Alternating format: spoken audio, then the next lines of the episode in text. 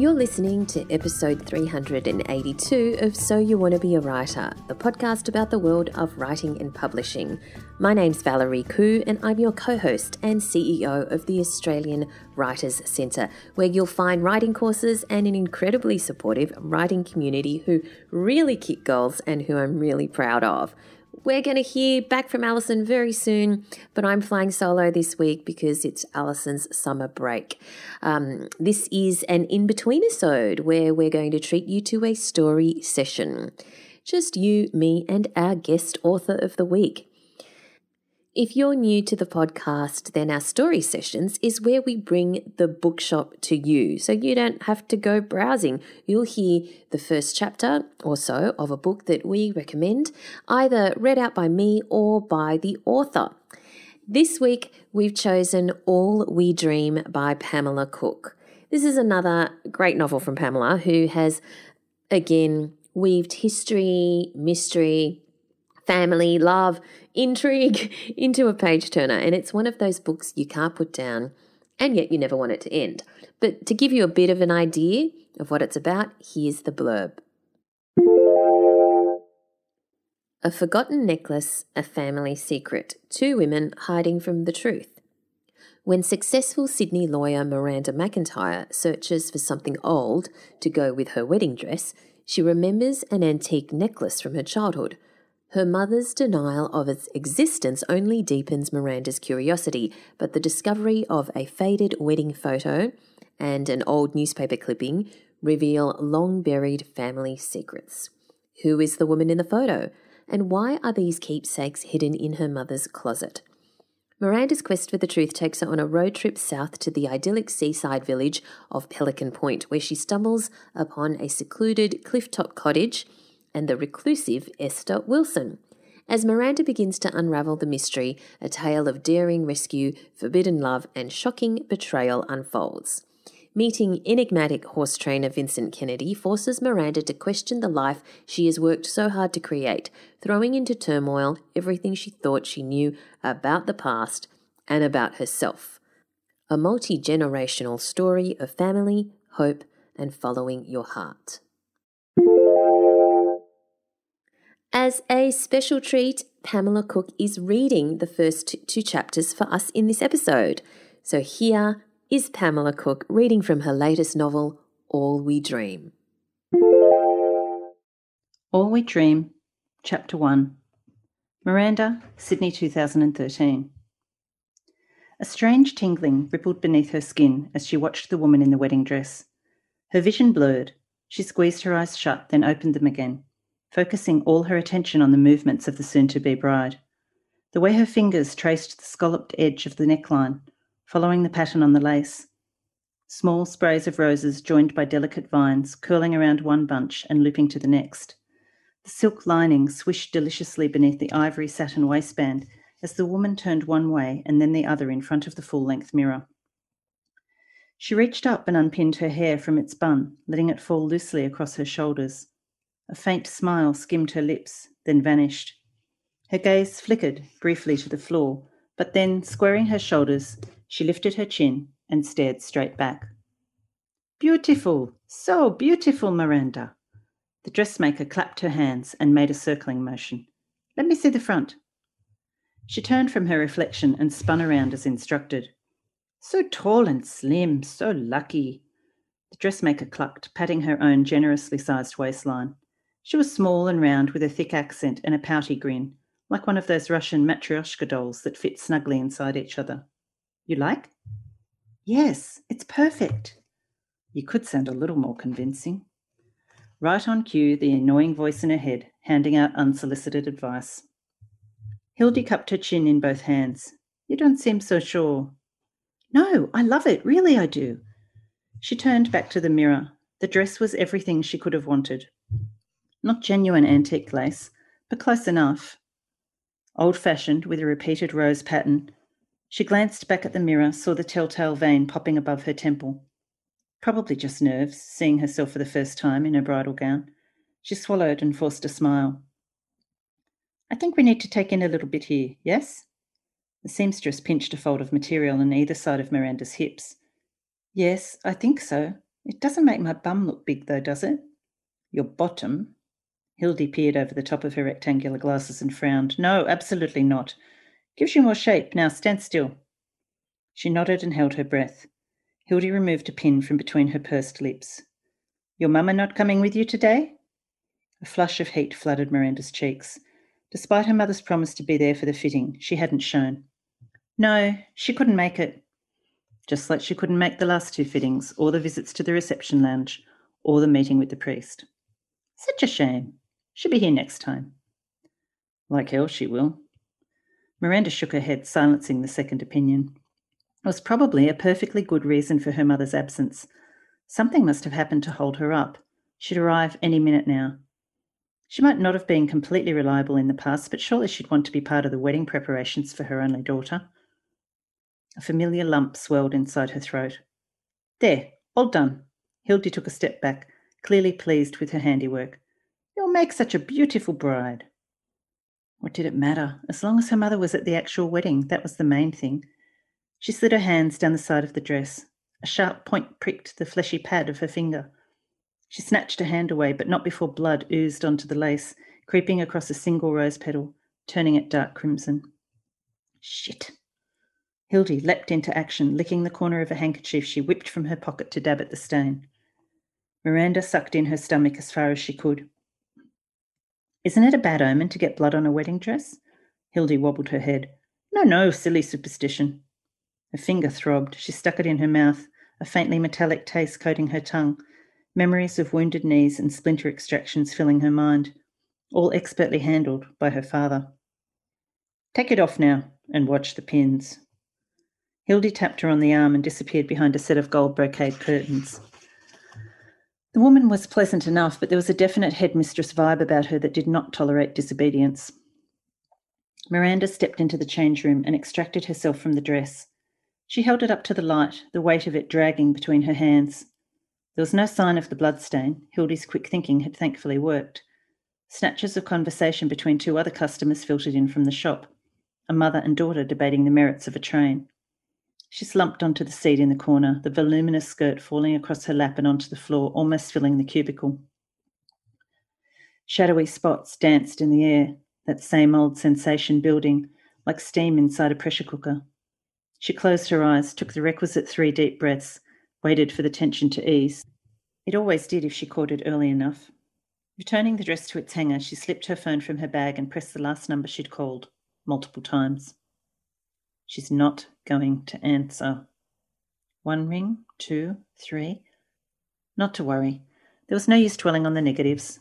Life was falling into place engagement to a wonderful man, a potential promotion at work, financial security. All those turning 30 boxes ticked. Even things with her mother had seemed to be getting better until now. Hopefully, this was only a hiccup. She brushed on a fresh coat of lipstick, fastened her hair into place, and dabbed away the eyeliner smudged beneath her lashes. Hildy, now busy with other clients, gave her a tight smile as she left the store. Perhaps her altercation with the pin was not yet forgiven. She stepped out into the bright lights of the Queen Victoria building. Apart from a group of Japanese tourists browsing the opals in the window next door, the uh, whole, the whole top floor was deserted. The shops on this level were designer boutiques, way out of the price range of the average person. Should she try calling again? It had been a long time since her mother had gone off the rails. There was sure to be a logical explanation. Rummaging in her bag, she found her phone and called. Hello? A faint voice on the other end of the line. Hi, Mum, where are you? I missed the train. So where are you now? I'm waiting for you downstairs, on the station level, in the middle. A sigh escaped before she could choke it back. Okay, well, stay put and I'll come and find you. She hung up, drummed her fingers on the timber balustrade. Had her mother really missed the train, or was that yet another excuse? She was here now, that was the main thing. Better not to make a fuss. She made her way to the centre of the building, her heels sinking into the caramel swirls of the carpet. Keeping her eyes peeled, she rushed down the stone stairs straight into the path of a gaggle of lunchtime shoppers. She stood back to let them pass, scanning the middle of the floor area, and there was her mother, sitting on a bench seat beneath the white scrolled archways, wearing the same old blank expression as always. Every so often, as she was growing up, her mother's face would light up, as if life was actually something to be enjoyed rather than endured. Miranda had lived for those days, closed her eyes at bedtime with a smile smarting her cheeks. For some mysterious reason, as the years passed, the light dimmed until now it was a rare event to see even a glimmer of it in her mother's eyes. Today was not going to be one of those days. She stepped forward, painting on her most animated expression. Hi, Mum. Her mother stood and hitched her handbag over her shoulder. Hello. Sorry I missed the fitting. I must have got the train times mixed up. She bent down and kissed her mother on the cheek, conscious of Kathleen's slight drawing away. That's okay. You're here now. How about some lunch? What do you feel like? Whatever you want. Okay. She took her mother's arm and led her towards the cafe area. The Queen Vic was one of her favourite buildings. The high arches, the way the light diffused through the purple and green glass of the dome, the geometric patterns of the heritage tiles, there was something so old fashioned and romantic about it all. It was the sort of style she dreamt of one day having in a home of her own, on a much smaller st- scale, of course. Not much chance of that if you marry James. Oh, shut up. I beg your pardon? Her mother frowned and came to an abrupt stop. Not you. Sorry, Mum. Well, I don't see anyone else here. There was no point trying to explain about her constant battle with the voice. It would make her sound quite mad, and there was enough of that going around already. She grabbed her mother's elbow and started walking again. I was just thinking about a discussion I was having this morning with this dickhead at work who thinks he knows everything. Must have spoken out loud without realizing. There's no need to use that language, Miranda. And you worry too much about work. You're probably right. Despite the irony of her mother criticizing her for worrying too much, it was better to agree than to argue. The smell of freshly cooked bacon and brewed coffee was much more worthy of attention. How about here? Looks good. They settled at a table for two to peruse the menu, amidst the thrum of passers by, the tinkling of ice in glasses, and a girl giggling at the table beside them. Her mother would choose whatever she did, but she checked anyway, then ordered two Caesar salads, some sparkling water, and coffees. It was probably best to get the elephant out of the room first. So, the dress fitting went well? That's good. Have you booked your honeymoon? That's all she's got to say. At least her mother was here and making an effort at conversation, even small blessings were worth counting. No, we're still deciding. James wants to do some river rafting thing in Vietnam, but I want to go somewhere more romantic. Paris, maybe, or Rome. Perhaps you could do a little of both. It's a bit hard, Mum. They're not exactly in the same vicinity. Marriage is all about compromise, Miranda. You should know that. You two have lived together for long enough now. Good old Mum, never letting the chance go by to remind her that she was living in sin. At least when she was married, that particular bone of contention could be buried. True. Why do you let her off the hook so easily? She sipped her mineral water, the question looming in her mind like a shadowy figure in a bad dream. Past experience told her there was no point making a big deal of it when her mother let her down. She'd always rationalized any strange behavior as part of her mother's condition, but the yearning to have a normal mother never faded. I pricked my finger on a pin during the fitting. It drew blood and stained the lace. Hildy, the dressmaker, was so good about it. The memory of the crimson spots stealing along the vines sent a tremor up the back of her neck, but she resisted sharing her fears about the omen. Well, it's her job, I suppose. The waiter arrived with their salads. This was obviously not one of her mother's good days. While they ate, the world bustled around them, women in smart black suits similar to her own carrying laptops and briefcases, men in ties grabbing a bite to eat between meetings a few frocked up shoppers laden with bags from Guess, Country Road, and an assortment of upmarket boutiques. Everyone on the treadmill, work, eat, sleep, then get up and do it all over again. There had to be more to life, but what? Her mother stabbed at a piece of grilled chicken, spearing it on her fork as if it might grow wings and flap away at any moment. Are you going to have something old, something new, something borrowed, and something blue at the wedding? Mm, this is impressive. She's showing, showing some interest. She nodded through her mouthful of lettuce. Yes, I am. We're using James's father's Bentley, so that's something borrowed, and I've bought new underwear. Probably more information than her mother was looking for. Not sure about the blue or old part, though. Usually they do a blue garter. Hmm, it's a bit demeaning, though, having the groom rip it off your leg while all the men have a good old perv. Well, it was good enough in my day, and I'm sure the men wouldn't be perving, as you call it. There was a sharp edge to her mother's tone. Time to tread more carefully. I think I'd like a piece of antique jewellery for something old. I'm just not sure what. She stirred the froth on the top of the skinny cap the waiter had just delivered, An image hovered on the fringes of her mind, solidifying with each rotation of the spoon. She stopped mid turn. Didn't you have a pearl necklace, an old one with some sort of stones, amethysts, I think? That would match the irises perfectly, and Belle's dress is purple. Do you still have it? The colour drained completely from her mother's face, the round splotches of rouge on her cheeks standing out like rose red apples. Her hands shook as she set down her knife and fork and pressed a napkin to her lips, gaze fixed, gaze fixed firmly on her half empty plate. No, I don't recall anything like that. You must have imagined it. Had she imagined it? It was a possibility. Her teachers had always said she had a vivid imagination, like it was a good thing. But given her mother's often fragile state of mind, she'd kept it under wraps as she grew older. She spooned the foamy coffee heart into her mouth, licking the froth from her lips, as another memory formed. Yes, I'm sure you did. I found it that time I was snooping around in your bedroom, trying on all your jewellery. You came in and yelled at me and told me to take it off. Don't you remember? Her mother lurched to her feet, sending her chair toppling backwards, surprising a waiter who was clearing an adjacent table. A couple of glasses on his tray teetered before falling to the floor and shattering. Everything and everyone around them froze. Everyone except her mother, who swiped her bag from amongst the debris on the floor. I told you I don't remember. Why are you badgering me about it? Why can't you just take no for an answer? Miranda gripped the edge of the table, her heart galloping beneath her ribs. The breath she tried to take wouldn't come. Not until a man, presumably the manager, appeared and broke the silence that had fallen over the entire cafe. Is everything all right? he asked pointedly. I'm so sorry, yes, everything's fine. She stood, attempted a smile. A small misunderstanding. We'll pay for any damage. She inhaled slowly, waited for her pulse to regain its normal rhythm, as he moved away to help the waiter clean up the mess. Her mother turned her back on the carnage and stood well away from the cafe, staring into a shop window. If only she could shrink to the size of an ant and crawl away from the judgy stares. But this was real life, and she wasn't Alice. This definitely wasn't Wonderland, and her choices were limited. Collecting her bag, she headed to the counter to pay the bill, left a ridiculously generous tip as compensation, and apologised again before summoning the courage to approach her mother.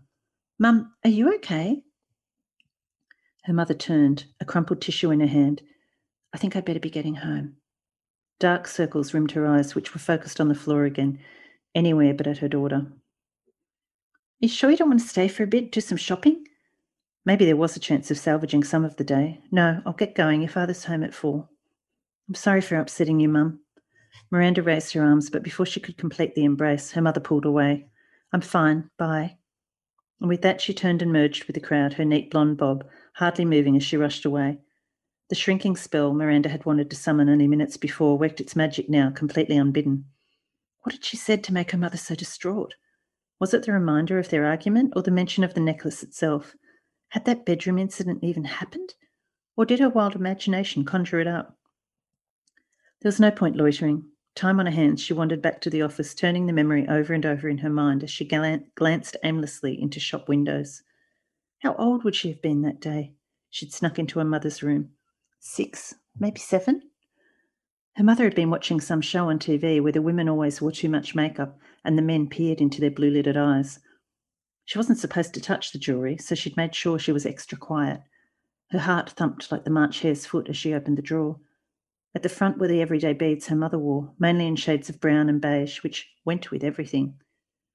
Miranda rifled through them to see what else she could find. The black velvet case tucked away at the back was sure to hold something special. Sliding it out, she ran her fingers across the lid of the box and clicked it open, bubbles fizzing in her tummy, like freshly poured lemonade, when she saw what was inside a strand of small pearls attached, attached to a horseshoe made of even tinier pearls, and purple stones, a clear one hanging in the middle. Ever so carefully, she lifted it from the box and undid the clasp. It was too hard to do up again, so she held it around her neck and ran the fingers of her other hand over the horseshoe as she looked at her reflection twisting slightly from one side to the other to see how the stones caught the light. It's so beautiful, she whispered to the girl, staring back. What do you think you're doing? She blinked, and there was her mother looking right at her in the mirror, with a face the colour of beetroot, hands planted on her hips. Haven't I told you not to go through my things? Wait until your father gets home and hears about this. You'll be lucky if you don't get the wooden spoon. Now put that down and get out. Dropping the necklace on the glass top of the dresser, Miranda ran as fast as she could to the back door and out into the yard to the treehouse, where she knew her mother wouldn't follow. She climbed the ladder and sat sobbing on the floor. So what if she'd touched a dumb necklace? She hadn't broken anything. Still, it was probably a good idea to lie low for a while until her mother calmed down. It was almost dark when her father came out and found her there, half asleep and shivering, arms wrapped around her bent up knees, stale tears on her cheeks. He coaxed her out and put his arm around her shoulder as they walked back inside. If her mother had said anything to him about the incident, he didn't let on. It was never spoken of again. That same hot prickling she'd felt in her limbs at being caught in the act spread through her again now. Strange how vivid the memory was, even though she hadn't thought of it in all the inter- intervening years. And even stranger that her mother would still have the same hysterical reaction at the mere mention of the necklace. Perhaps it held a clue to the past her mother flatly refused to speak of. Perhaps if she could find out more, she might understand why her mother had always been so distant, even at times unhinged. Perhaps it would bring them closer, repair the broken threads of their relationship once and for all. Ever the optimist. She shrugged away the cynicism of the voice. Her mother's behaviour had always been a mystery, something her family tiptoed around but never openly acknowledged. There had to be some connection between that day in her mother's bedroom and the crazy reaction today at lunch. Somewhere in the pit of her stomach, an ember began to burn. She walked the last block back to the office, feeling a lot more like curious Alice and a lot less like the harried white rabbit. Chapter 2 Esther The old woman stood on the veranda, her hair tossed by the sea breeze that had blown in with the setting sun. She tucked the violin beneath her chin and closed her eyes. The strings were taut beneath her fingers, and as she caressed them with the bow, her body relaxed into the sweet, sad sound. Notes drifted into the air, mingling with the whisper of the ocean and the gentle snoring of the black dog at her feet, before they lilted across the sand and out over the waves into the dusk.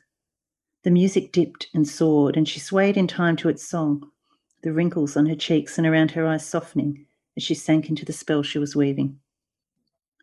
A gust of wind grabbed at the screen door behind her, opening it and then banging it shut. The dog jerked and lifted his head before flopping back down to the wooden floor, but the woman played on, lost in the music, oblivious to everything.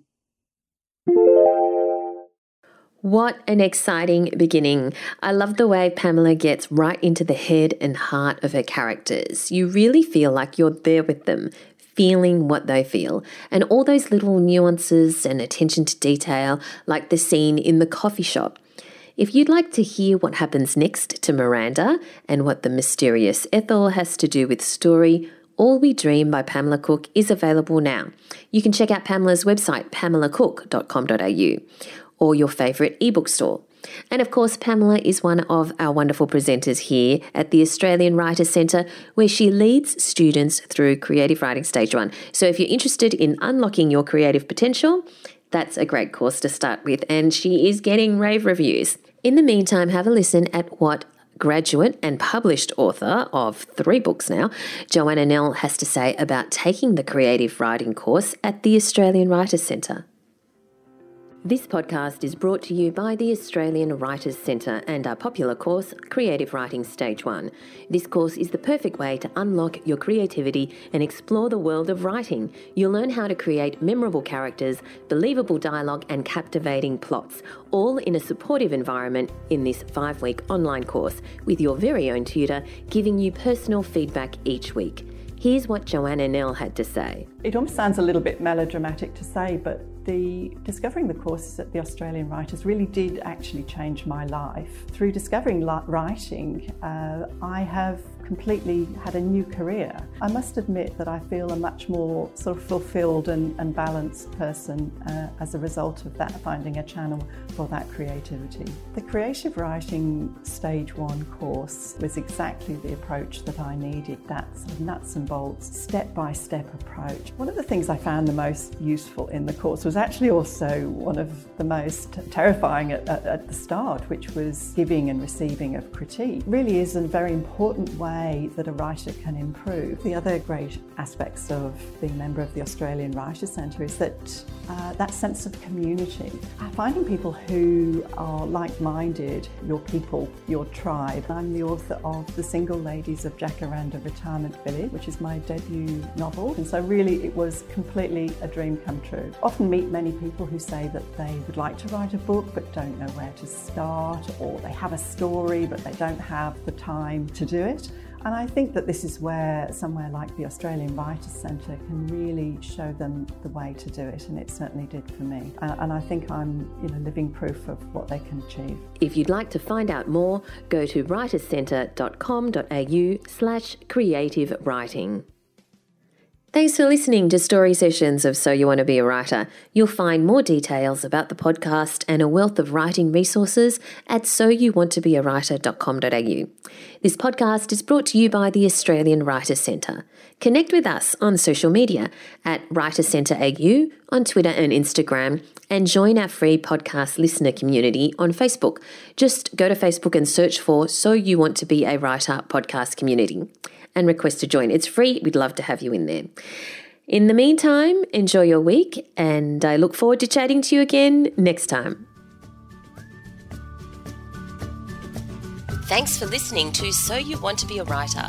You'll find the show notes at writerscentre.com.au slash podcast or sign up for our awesome and often hilarious weekly newsletter at writerscentre.com.au slash news, where you'll find writing resources, giveaways, competitions, and much more.